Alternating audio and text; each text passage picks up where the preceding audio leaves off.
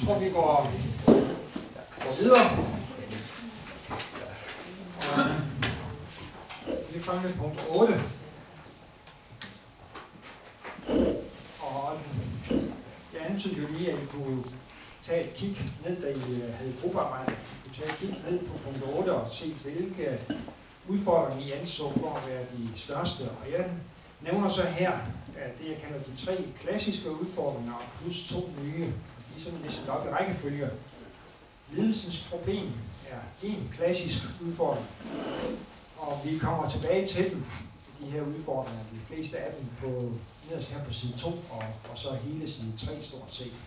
Så jeg vil ikke gøre ret meget ud af dem her, men altså det er de klassiske udfordringer, lidelsens problem og så de illusoriske religionsteorier, altså Feuerbach, Marx, Nietzsche og Freud, som var enige i det, som mere eller mindre enige i, at religion, det er altså menneskers opfindelse. Og Gud, han har ikke skabt mennesket i sit billede, men det er mennesket, der har skabt Gud i sit billede. Det er det, så er man så forskellige forklaringer på, hvordan det gik til hos Feuerbach, Marx, Nietzsche og Freud. Men det er det, der er karakteristisk for det, jeg kalder her de illusoriske religionsteorier. Og når vi kaldes illusoriske, så er det altså fordi, at de mener, at Gud er en illusion. Gud er der ikke virkelig. Han er noget, vi har skabt. Det er os, der har projiceret vores håb og frygt op i stor stil og kaldt det Gud.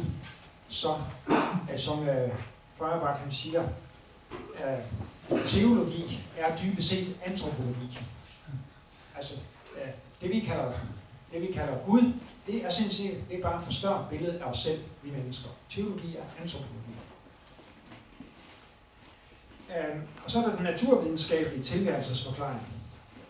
Og den går jo altså, den er en udfordring for kristendommen, fordi mange vil sige, at naturvidenskaben giver sådan set en bedre beskrivelse af, hvordan verden, mere overbevisende beskrivelse af, hvordan verden er, hvordan den er blevet til, hvordan den fungerer, end kristendommen, end religionen gør. Og så er der kommet herinde for de sidste 20-30 år, i og med at religionerne er kommet til os i stor stil, og vi rejser ud i stor stil og møder religionerne i Indien og Afrika og rundt omkring, så er der kommet, så er vi jo konfronteret med de andre religioner. Og så rejser spørgsmålet sig selvfølgelig, hvorfor netop kristendommen? Der findes seriøst troende mennesker alle mulige andre steder, som ikke er kristne. Hvorfor skulle vi så netop tro, at kristendommen er det ikke bare en tilfældighed, at vi er blevet født her i den her del af verden? Og er der nogen som helst argumenter for, at det er mere sandsynligt, at Gud er sådan, som vi forestiller os ham, end Gud er sådan, som man forestiller ham i Kuwait eller i Indien?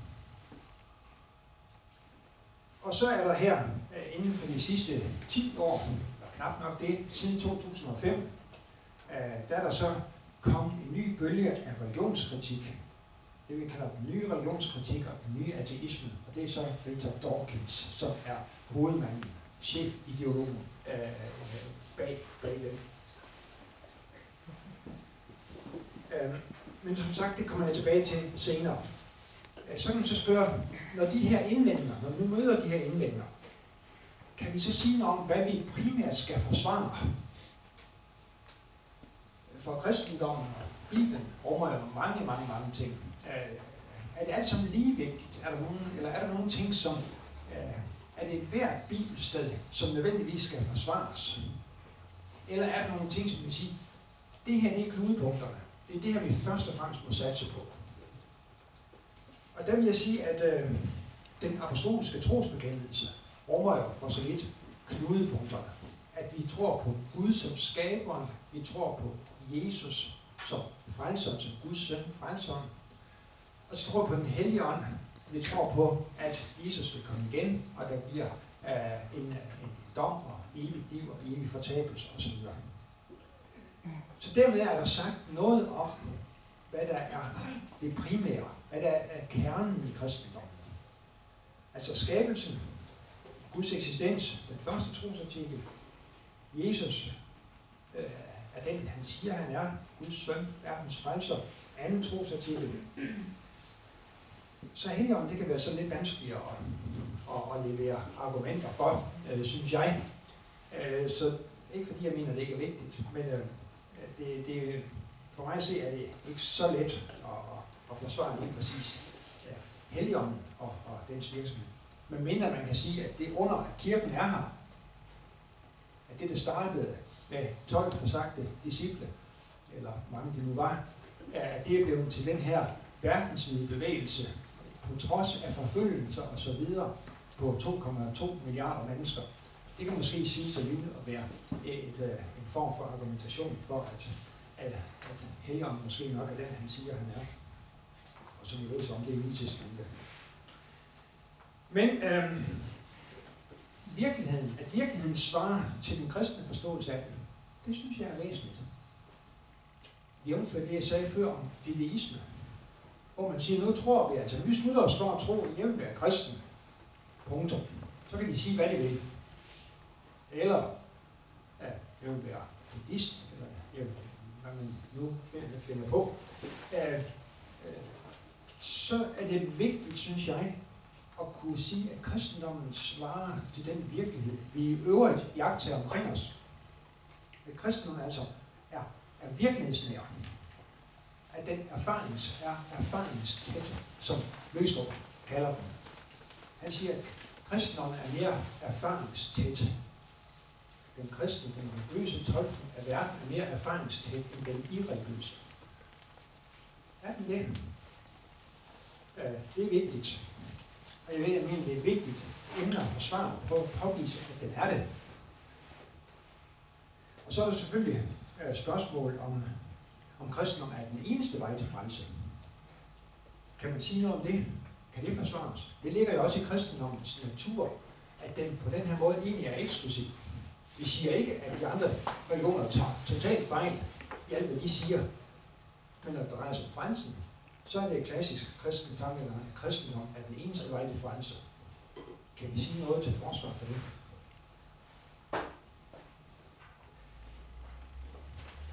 Det vender vi som sagt tilbage til noget af det her lidt senere. Først vil jeg skitsere 3 apologetiske modeller og 5 apologetiske metoder. Det ligger lidt op ad hinanden, det her modeller og metoder, men det er lige lidt forskelligt, det drejer sig om. De her 3 apologetiske modeller, det er 3 måder, man sådan grundlæggende kan gå til kristendoms forsvar på. Den første, det er den, jeg kalder den liberale model, og jeg har nævnt nogle repræsentanter, sådan som jeg forstår det, for den model. Slaïa Martini, Løgstrup. Man kunne måske ved her, nu om dagen, føje Jens her, Troels Nøyer, Lars Sandbæk på her. Det er sådan nogen, der gør sig gældende i debatten lige her nu. De vil formentlig mene, at de forsvarer kristendommen ved at gøre den tilpas spiselig for vores samtidsmennesker. Altså, i lyset af den kultursituation, vi står i, så nedtoner de bestemte elementer i kristendommen, sådan at kristendommen kan siges og svare til det, mennesker kan acceptere her nu.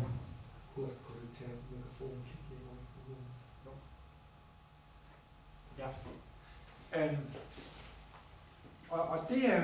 Det er altså en strategi, som andre har brugt før.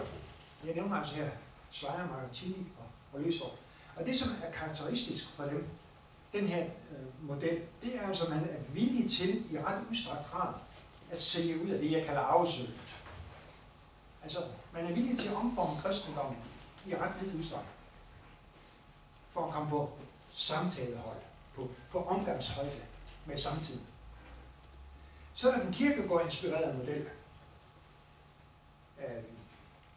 Kierkegaard, Barth, måske Axel Wang Sandstad, som var lærer her, professor her, i en årrække, som vil sige, at vi skal ikke drive apologetik. Vi skal forkynde.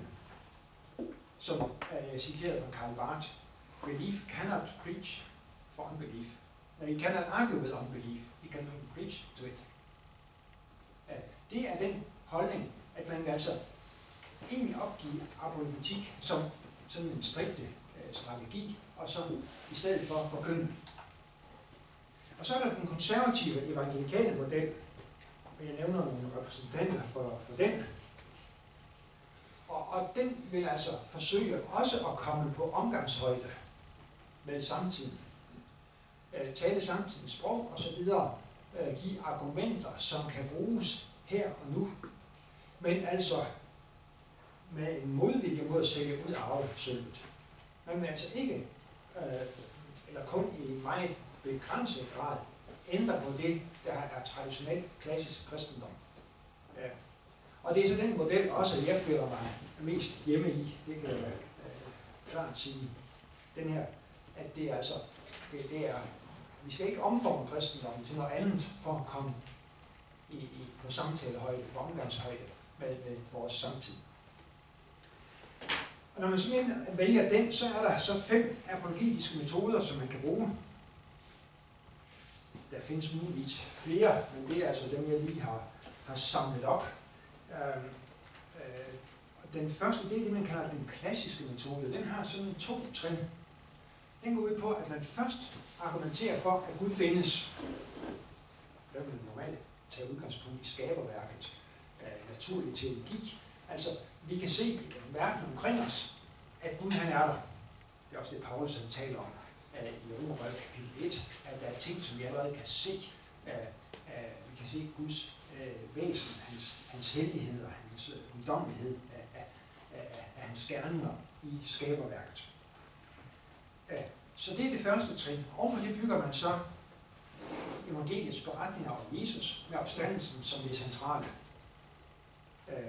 Og det er altså sådan en 2-trinsraket, som svarer til de 2 første elementer i trosbekendelsen. Først, at Gud han er jordens, himlens og jordens skaber, og dernæst at Jesus er verdens frelser. Ja. Lige med. Fra nu af, så tager du punkt C. Var det rigtigt forstået? Nej, nu er jeg 11. Ja, men du sagde, at det er den, du nu går ud fra. Eller det var den, du tænker stadig. Altså også Løgstrup og Kant og alle de andre med.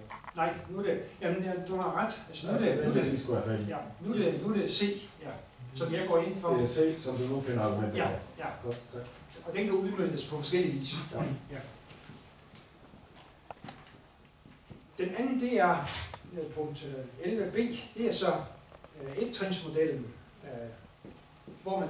Altså, koncentrerer sig om Jesus Kristus, det nye testamente og Jesus-begivenheden. Og ud fra, at når Jesus han gjorde mirakler, og at det kan godtgøres eller sandsynliggøres, at han er opstået fra de døde, så må han være den, han sagde, han var.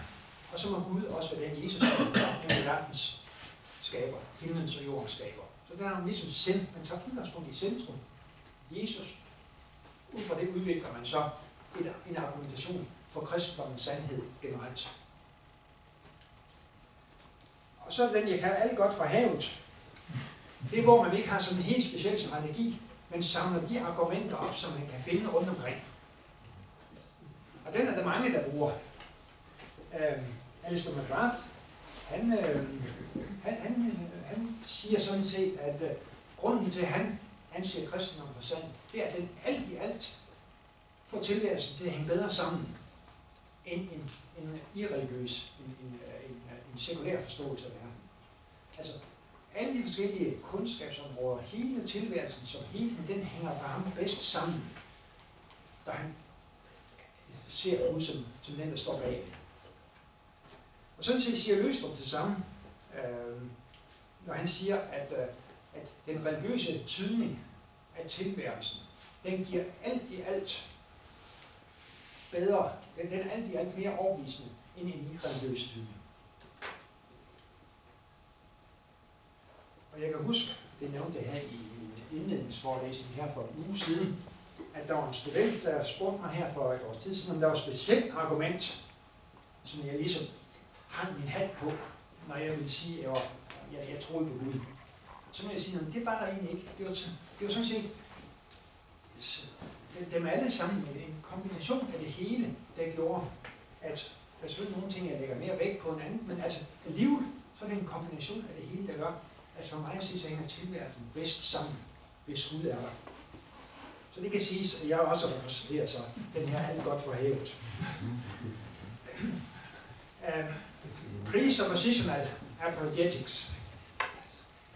Den går ud på, at der er egentlig så mange elementer i kristendommen, som som ikke giver mening, medmindre man anser kristendommen for i udgangspunktet at være sand. Og det er så det, man gør her. Man anser kristendommen for i udgangspunktet at være sand, og så udfolder man det med inddragelse af alt muligt, man kan finde.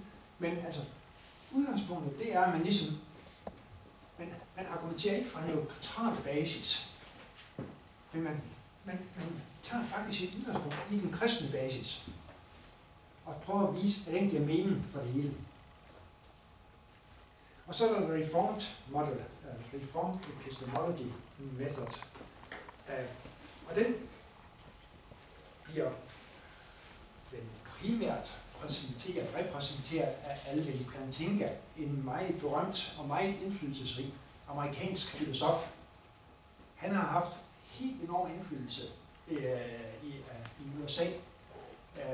Han og et par få andre, de har simpelthen medført, at der i vore dage, der findes der kristne filosofer vidt og bredt på amerikanske universiteter og filosofiske institutioner. Mange flere, end der var for 50 år siden. Så altså, man kan næsten tale om en evangelikal, en kristen, konservativ vækkelse på de amerikanske filosofiske institutter, hvorimod det kan være mere blandet på de teologiske. Og der er altså den her reformmodel, den går altså ud på, at Gud, han er, ifølge Alvin Plantinga og andre, at han er en sådan selvfølge, at det ikke behøver, man egentlig ikke behøver at argumentere for ham. Der er visse ting her i tilværelsen, som vi tror på helt naturligt. Tyngdekraften og alt muligt. Der er mange ting, vi tror på helt automatisk, og som det ikke giver mening at argumentere for. Han taler om det som property basic. Det er altså noget, der er sådan grundlæggende basalt. Og det er Gud også. Så derfor argumenterer han som udgangspunkt også, og det kan så minde lidt om presuppositional apologetics på den måde her. Og så skal vi så bruge lidt tid på at argumentere for, at kristendommen er virkelighedsnær. Altså, at vi ikke befinder os sådan i en ghetto, når vi er kristne, men det, som vi tror på og mener er sandt, det er faktisk noget, som også giver mening, og som vi kan påvise hænger sammen med den virkelighed, vi i øvrigt lever i. Du får jo 3 minutter til at finde ud af. Findes der sådan? Find gode argumenter for en kristendommen er virkelighedsnær. Yes.